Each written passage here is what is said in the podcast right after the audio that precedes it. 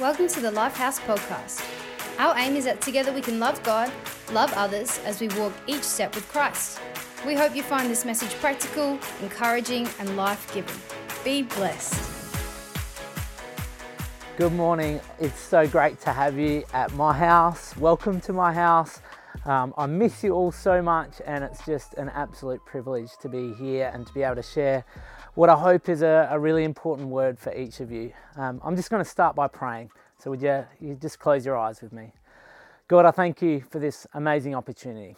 I thank you that we can come together despite all this um, really hectic time with coronavirus and what is uh, uh, can be confusing and you know, a life full of noise and busyness. That we can take a moment out, that we can take some time to come together and to hear from you. So, Lord, I pray that you would be with me as I share this word, that you would guide the words that come out of my mouth, that the Holy Spirit would be with each of us, that this, this word would settle on people's heart. I thank you for this amazing blessing that it is to be able to share what I, um, I pray to be just a, an impacting word for people this morning. So, in Jesus' name we pray, Amen. Well, I want to firstly start by telling you about a story when I was 18 years old. Now, I've got a photo here that uh, we'll put up, and you can see that I was an incredibly good looking guy with my cool eyebrow ring and my blonde tips. Um, I was in year 12, uh, thinking that I was doing pretty well. I'd studied sort of hard, I was often distracted by my friends, but I was doing okay. Um, I was pretty much on set getting into the course that I wanted to get into at university. Um, and as I was nearing the end of year 12, I thought I was doing okay. Uh, but um, right as I came into the two weeks of uh, SWAT the two weeks leading up until exams, I started to feel a bit sick. And it happened on a Sunday morning, and I remember it as clear as as clear as day. Um, I was playing bass on stage at my church at that time, and I remembered started to feeling this started feeling this pain in my gut and it slowly moved down and down and down and started getting worse and worse even as I was playing bass. And by the time it was the end of the service, I remember being curled up and I couldn't even stand up straight. I thought to myself, I can't, ah, this isn't right. So I talked to my mum. I said, I need to go to the doctor. She took me to the doctor. The doctor sort of poked me around a little bit and pretty much said straight away, You need to go to hospital. I think you might have appendicitis. So I went down to Flinders Medical Centre. Uh, I waited in emergency there for eight hours and I was in a fair bit of pain. Uh, the doctors did all sorts of tests and they confirmed with me, yep, you've got appendicitis and we need to do surgery right now. Um, it turns out that between being diagnosed and being booked into surgery and being put under and then getting onto the surgery table, that my appendix blew up inside of me. Um, the result was uh, a bit more of a complicated surgery, but a much longer recovery. In fact, I got an infection. It led to me being on morphine for a period of time where it slowed my breathing down. Then I got pneumonia, and the end result that was that I was in hospital for over 10 nights, uh, and then had a, a longer than two week recovery in my own home. So you can imagine me as an 18 year old in year 12, having studied, uh, being at the end of my school career, sort of looking like I was going to get into the course I wanted, and then getting this massive shock of um, not being able to have that last two weeks of study leading into exams. Um, it turns out that I didn't get any any credit for being sick because I wasn't sick during the actual exam period, and in fact, I bombed out big time. Uh, my grades went from being a solid mid 80s uh, down to low 60s, and I was absolutely gutted. I remember when I found out being absolutely um, devastated. I thought, where is God in all this? How could this happen? Why, in the two weeks leading up until my final exams, would this happen? I just felt confused. I felt like everything was chaos, everything was out of order, and my life was going crazy. I remember getting angry about it. I got a bit bitter about it. And um, I looked around, and all I could see was this issue right in my face. Um, noise around me, it was just right there, right in my face. Um, it looked a little bit like you can see the bush out there across my hillside. Um, from here, it looks out. You look out there and you think, "Oh, that's just native scrub. Um, it's all a bit chaotic. It's all busy. You can't really see any any order to it." This morning, I want to talk to you about looking at life from a different perspective. And as you look across that bush and you see it all a bit confused and chaos and messy, um, it, it's because you're at this level. But I want to challenge us today to think about what different perspective we can look at, and that's God's perspective. So as you look across that bush, it's crazy from this level, but as you go up and you go up further into the sky, you can start seeing a different picture emerge. See, about five years um, ago, that was a direct seeded native vegetation lot, which means a tractor drove out and it ripped lines along that hillside. And those lines were then direct seeded with native vegetation seeds. And as that vegetation grows, it's grown in lines. And you can start to see that emerge as the camera moves further up. See, we often get stuck in the mess and the detail of what's exactly in front of us. And the challenge that I want to challenge us today with is to think about it with a different perspective, to lift our gaze. And there's three key points I want to talk about, and that's to listen, to look, to search and find what God's purpose is in our lives, to act upon that purpose, and then to finally trust that purpose. So the first point today is around listening. Now, you, listening is one way to do it, um, but the reality is if we're going to uh, listen and hear God's purpose, some of you might do it through looking. You might be doing it through searching. So it could be listen, act, uh, listen, searching, or finding, but it's about seeking out God's purpose for your life. And um, I just want to start by explaining this principle of getting on the balcony, taking a different perspective. There's this book uh, written by Ronald Heifetz and Martin Linsky. Uh, it's a leadership book, and uh, it's called Leadership on the Line. And this book explains this principle of the balcony and the dance floor. And I've got a picture here that I want to show you now. And you can see from that picture um, is a whole bunch of people dancing on the on the dance floor. You might think if you're on that dance floor, I'm looking at the person in front of me. There's a lot of noise. There's people moving around. Um, there's you know that you would smell the sweat of others as they're dancing vigorously around. You'd hear the tapping of people's feet. You'd see the person's face in front of you.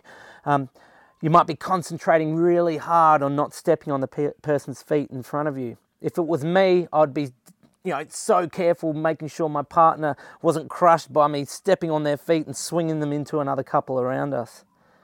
But the key to this analogy is to step out of the detail and to think about that person who's standing there on the balcony, to see the broader picture, look at the movement of the whole floor, the people moving around together, and to step out of that moment and look at the different systems that are at play.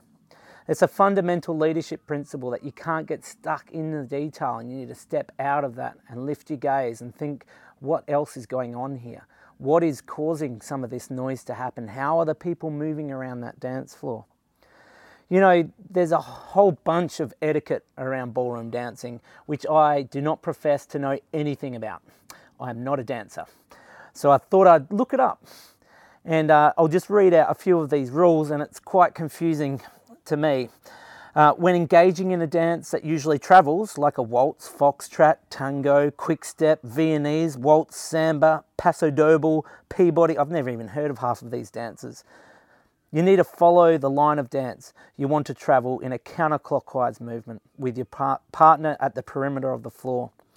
If you are not traveling, stay in the center of the floor. If you're traveling slowly, leave room between you and the wall to fa- fa- faster dancers to pass by you. Do not stop and talk on the dance floor for a significant length of time or back up into moving dancers. You want to be aware of other dancers around you. Do not crowd others if possible.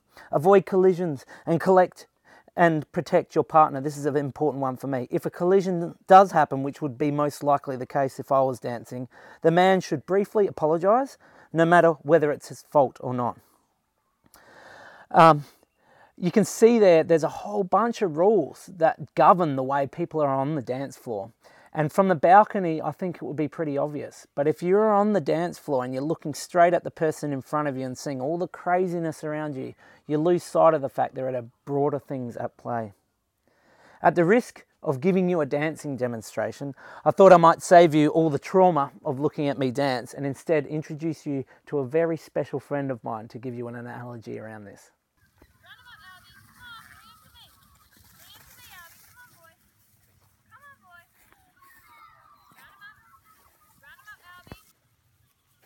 On.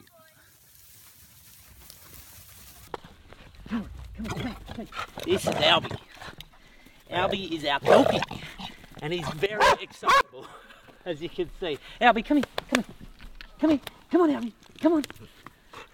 We got Albie because Google Farmer told us that we needed a kelpie to round up our sheep that kept getting out of our fencing.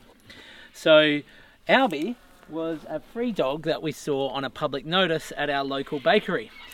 And we collected Albie and we didn't realize that it was just an innate thing that inside of him, his nature, that he would round up sheep. See, you can see from this video here, Albie just runs out. He hasn't even been trained and he manages to collect those sheep. He takes that broader picture, he understands the movement of these sheep um, and sees all the different things at play and rounds them up and brings them into the gate. See, it's in his nature to take that wider perspective. But Albie also gets absolutely fixated. Albie, Albie. See, if I pull out a ball, his attention completely fixes on this ball. In fact, he gets so obsessed about this ball that it doesn't matter what's going on around him, he'll just follow this ball. And it's not just this ball, it's any ball. In fact, it's even a stick if I picked it up. See, Albie's nature the way he's been designed is to round up sheep, and yet he becomes absolutely fixated on this issue right in front of him. This ball would mean even if I threw it across a fire, he'd probably run straight across that fire because his attention, his gaze is absolutely fixed on this one thing. See, we're the same in our own lives. We can get focused despite the nature that God created us to, to, do, to understand His plans, His perfect will for our lives, we can get fixated on that ball just like Albie. We can lose sight of our plans, our purpose, the, the calling that God's placed on our lives, and instead get absolutely fixated on that issue that's right in front of us. It might be that it's your lost job it might be that it's that broken relationship. It might be that it's the relationship's not even there for you yet. It might be that you've gone through hurt. You might have lost someone that's really close to you. It might be that you came out of school and you got appendicitis like me. That issue of focusing in, gazing your attention right on that issue that's right in front of you becomes our problem. And it's something that I want to unpack further. So, what practically does this look like? How do we fix our gaze and, uh, and focus our attention with a wider perspective? How do we not be like Albie and get fixated on this ball that's right in front of us? Well, the challenge is to, to think about things through a different lens. Um, see, if I've got this pair of binoculars and if I was to pick it up and look this way through the binoculars, I'm not seeing much. I'm seeing a bit of craziness. Everything is reduced. I'm seeing all the, the busyness of what is a broader picture squashed into one little moment. But if I turn it around, and if we were to use the example of our lens being this way, focusing and getting detailed on the issues right in front of us, but we turn it around and we see, see God's perspective, suddenly it's broader. Things are brought into focus I can see detail at a longer, further, and, and farther distance away from me that I otherwise wouldn't be able to see. And that's our challenge is to, to, to look through things with a different lens, to look through things with the lens that God has, that distance view. Sometimes that might be a matter of time. It might be that the job that we're hoping for isn't right in front of us right now.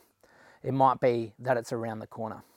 It might be that it, that relationship we've been searching for for a long time isn't here right now, but that it's further down the path. It might be that it's it's broader. It might be that this person is leading me down the wrong wrong path, and instead I need to look at others around me who are going to bring a positive influence into my life. the fact is, we get so caught up often on the things that are right in front of us that we lose this perspective. We lose what's the broader picture. The fact is, God has a plan in store for us, and it's a perfect plan. The one, and it's and it might not be the one that's right in front of us, but often it doesn't feel like, or um, it doesn't feel like we can see it, and because it's not right there, right in front of us. We need to look through our situations from the balcony, like I explained earlier. Understand that God has this wide angle lens. He's looking from above, He's seeing the order in what we see as chaos.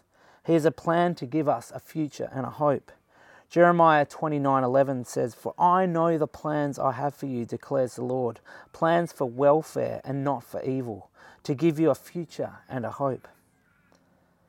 So we need to listen, we need to search, we need to understand what this different lens is that we can look for to understand God's purpose for our lives. The second point I want to talk about is that we need to act on God's purpose. So, if we understand that God has a plan for us and we grasp the fact that it may not be what's in front of us right now, and we've stopped to listen and we've observed that there might be something else going on, how do we then move towards that purpose? What do we do then? Well, we need to act on it. I'm a town planner. I love planning, it's my job.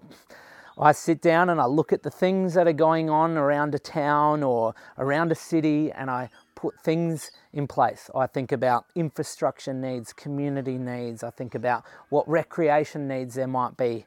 Um, if it's a, a main street project, I'll look at what are the business needs, what are the community needs, what are the transport needs to move through that space. And I put together plans. It's a, a core part of what I do as a part of my job. Um, quite often, these plans take so much work to think about all the different things that are in play, but what I've come to recognize is that I could write the absolute best plan. It could be a perfect plan, but unless that plan is put into action, it does nothing. It sits on a shelf and collects dust. And the same thing is true for our own lives. So often we can get caught up on putting all the plans in place, the perfect things, making sure all our I's are dotted and our T's are crossed. We think about all the different things that could go on, uh, and yet we fail to act on it we fail to move on what God's purpose is for our lives. It's critical here that we act on what God's plan is. As Christians, we are called to lead our community. Um, we're called to be examples. Um, you know, the fact is, and it's a, another leadership principle, that most people in life can see the issues that are going on around them. Um, they can see the issues that are going around, on around other people. But it's leaders that have the courage to step out and to act on those things. And we're called to be leaders. We are called to act. We are called to put things into motion that'll have an impact in our lives and those lives around us. Um, I remember when I put one of my greatest plans into action. And it was when I was 20 year, years old and I saw the most beautiful girl in the world. Her name was Vanessa. I saw her luscious locks and her blue eyes, and I thought, I want to date that girl. And what happened from there was a set of plans and things that I put into place to, to make sure that I position myself in the best position to be able to date that girl. It involved inviting her out on a date with another couple who mysteriously didn't show up.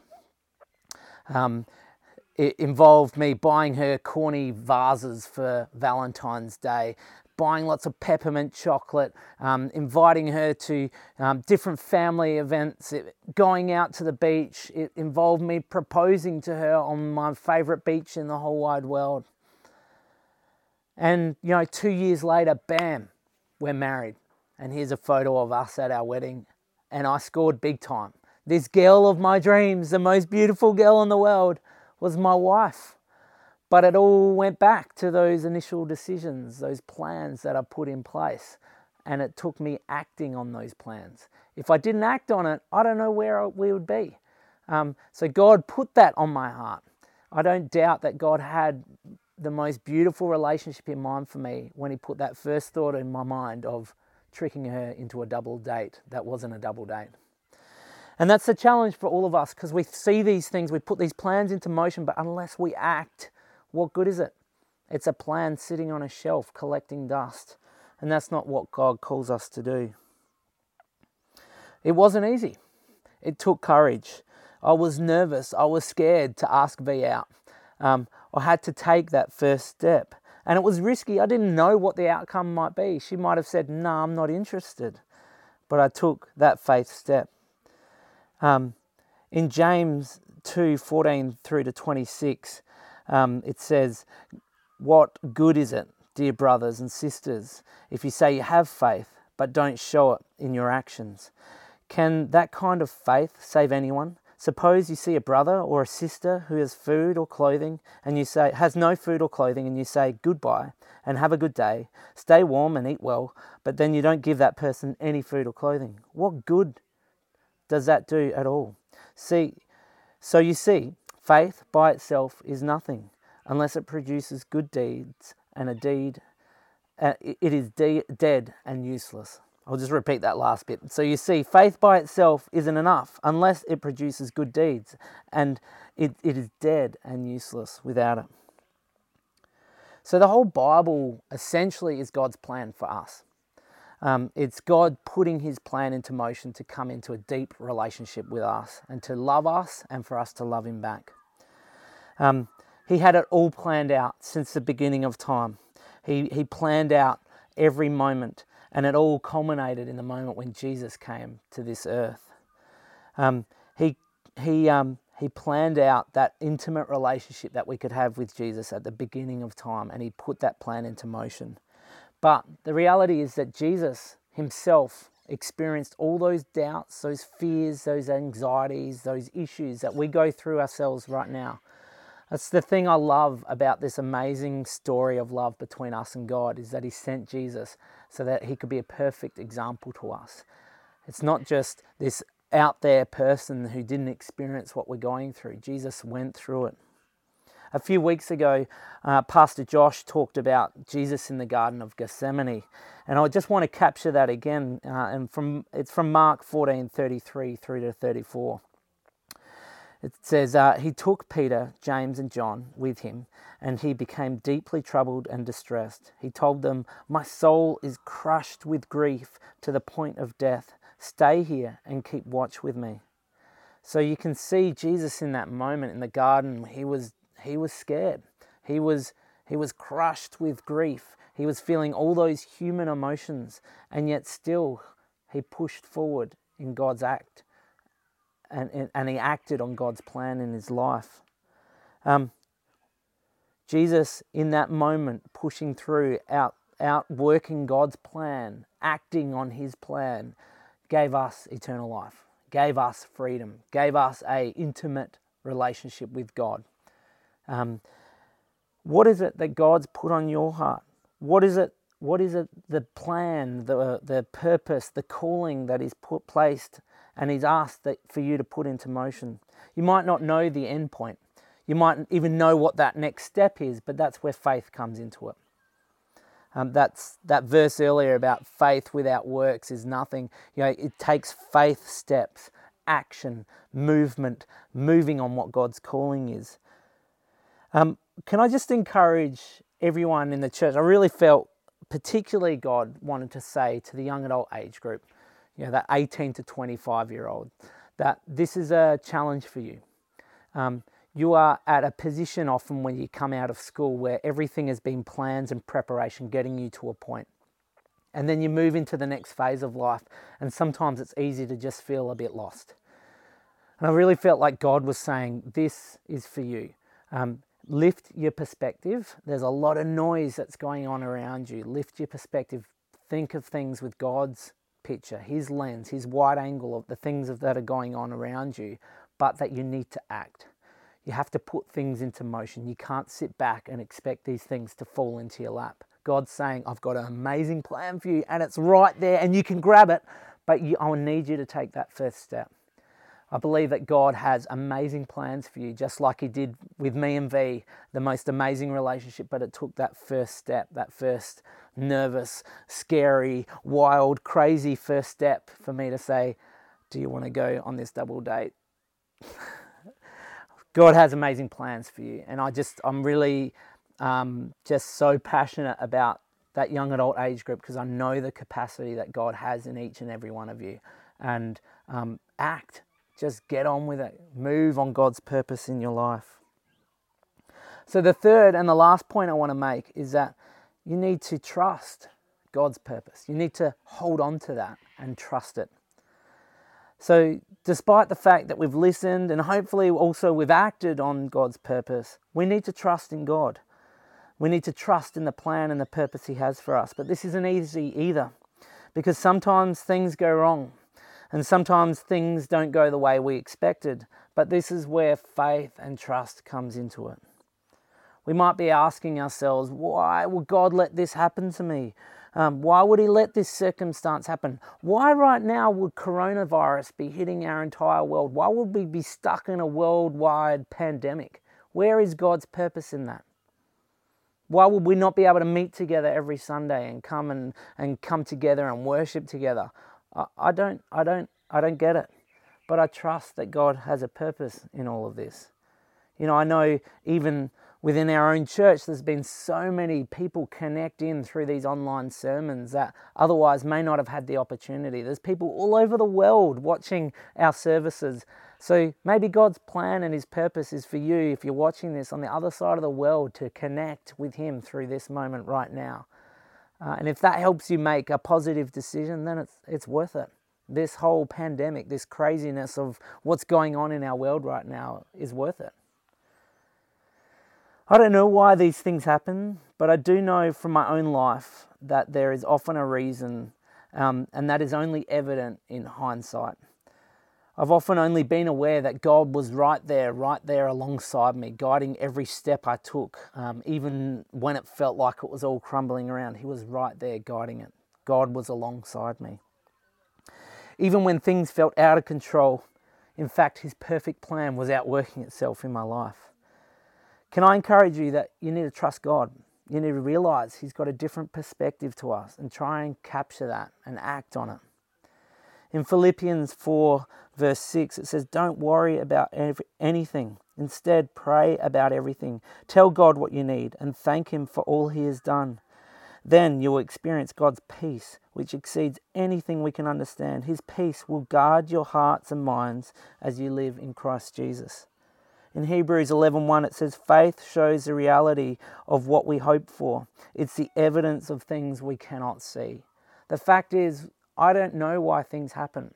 I don't know why relationships break down. I don't know why people lose their jobs. I don't know why people lose their loved ones and and yet God can give us peace in those moments.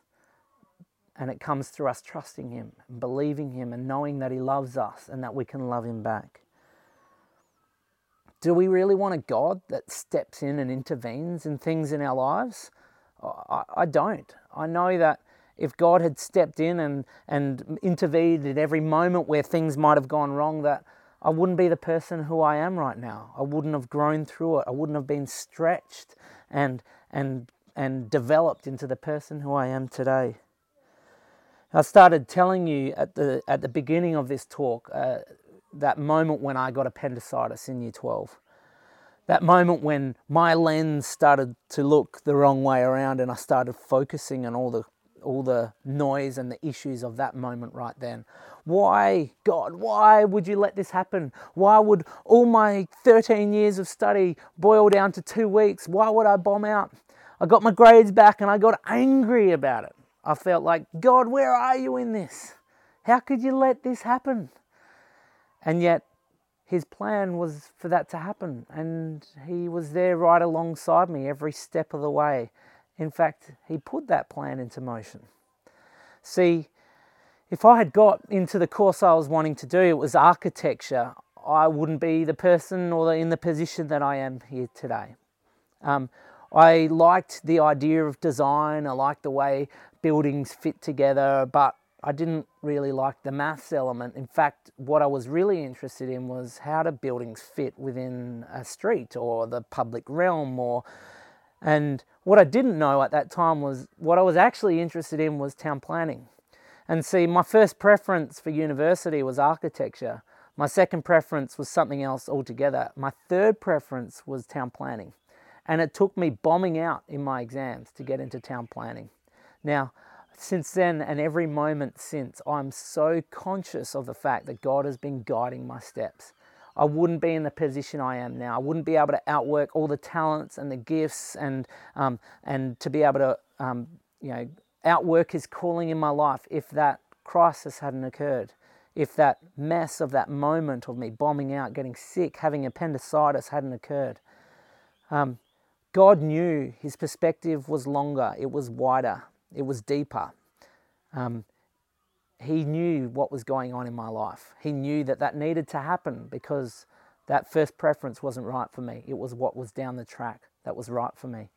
And that's, I'm not saying um, all these things to boast about, you know, the position or the work that I've got. It's not that at all. It's to boast about the plans that God has and He's outworked in my life. It's to boast about this amazing God who understood the longer term picture, the things that were around the corner for me, and the fact that He was guiding even those things that felt so wrong at the moment um, to occur. Can I encourage you that, especially during a time like this, where everything in our world seems to be turned upside down, where there's messiness all around us, to listen? That we need to listen, that first point, listen to what God's purpose is, search it out. Take and understand that our perspective sometimes can get all confused. We can be looking through the lens the wrong way, and we need to pick up that lens that shows God's perspective. Sometimes that takes time, and I get that that's hard, but God's perspective, His, his plan, His purpose is perfect for us, and we need to trust in it. Um, can I encourage you that you need to actually act on it? Um, like I said, what good is a plan if we don't put that into motion? And that last point, trust in it. Things go wrong, I get it, and it's hard. Um, but in that in that moment, that's where we can trust in God. We can trust that He has that perfect plan for us. That plan of Jesus dying for us, giving us eternal life, giving us an eternal connection with, with the creator of the universe. And what a blessing that is. You know, there's stories all throughout the Bible of people who are in terrible moments, um, who don't understand God's calling, who don't understand God's purposes, and they question it. If, uh, if you really struggle with why things happen, can I encourage you to read 1st and 2nd Peter? A, there's lots of examples of that where, where Peter is talking to the first church in Asia Minor, um, the first churches in Asia Minor who were going through terrible persecution, terrible times. They were, they were victimized, they were marginalized, they had their land taken away from them, they were abused, they were beaten. And yet, in that, Peter wanted to explain to them that God has a plan. He's the creator of the universe. His time, his perspective of time is completely different to ours. And that's our challenge. We need to lift our gaze and think about where is God in this moment. Can I just um, finish by praying with us, with you all? God, I, I just pray that you would help us. You'd help us, particularly in a time like this, to listen to you, to search out your calling, your purpose, your plans for our lives, to understand that those plans may not be the things that are right in front of us right now, but we need to pick up that lens and look with your perspective. And we need to understand that there is a broader system at play. We need to step up onto that balcony and understand that there are other things that might be going on in our life. That we wouldn't be discouraged. Instead, we would take heart in the fact that you have a perfect plan for us. But that plan, Lord, I pray that you would help us realize that we need to act on it. What good is this amazing and perfect plan that you've got for us if we leave it sitting there on a shelf? And that takes bravery, it takes courage, it takes faith and belief that you've got that perfect plan for us, that we would put those things into motion. And thirdly, Lord, I just pray that we would trust you, that even when things go wrong, we would understand that your perfect plan is at play that you would guide us, that you would encourage us, that we would be able to rely on you, that we would love you, that despite the things that are going on in our lives, we'd have that opportunity to just tap into your incredible ability to bring peace and joy and love in that moment. Thank you, Father, for your love, for the fact that you care for each and every one of us. No matter what circumstance we're going through right now, whether it's relationship breakdown, whether it's the feeling of isolation, whether we've lost our jobs, whether we're, we're waiting for that relationship that hasn't come to us yet, whether um, the job is, is that we're in, we're just feeling bored with God, you've got your plan for us. You've got your hand on that situation, and we can trust that it will work together for good. Your perfect plan will work together for good. You've got that longer term picture and God, we want to trust in that. We love you, God. Thank you. In Jesus' name we pray. Amen. Thank you for joining us this week. If you wish to connect with us, please send an email to info at life.house or come and see us at 170 Adelaide Road, Murray Bridge. And remember, the door is always open for you at Lifehouse. God's house, our home.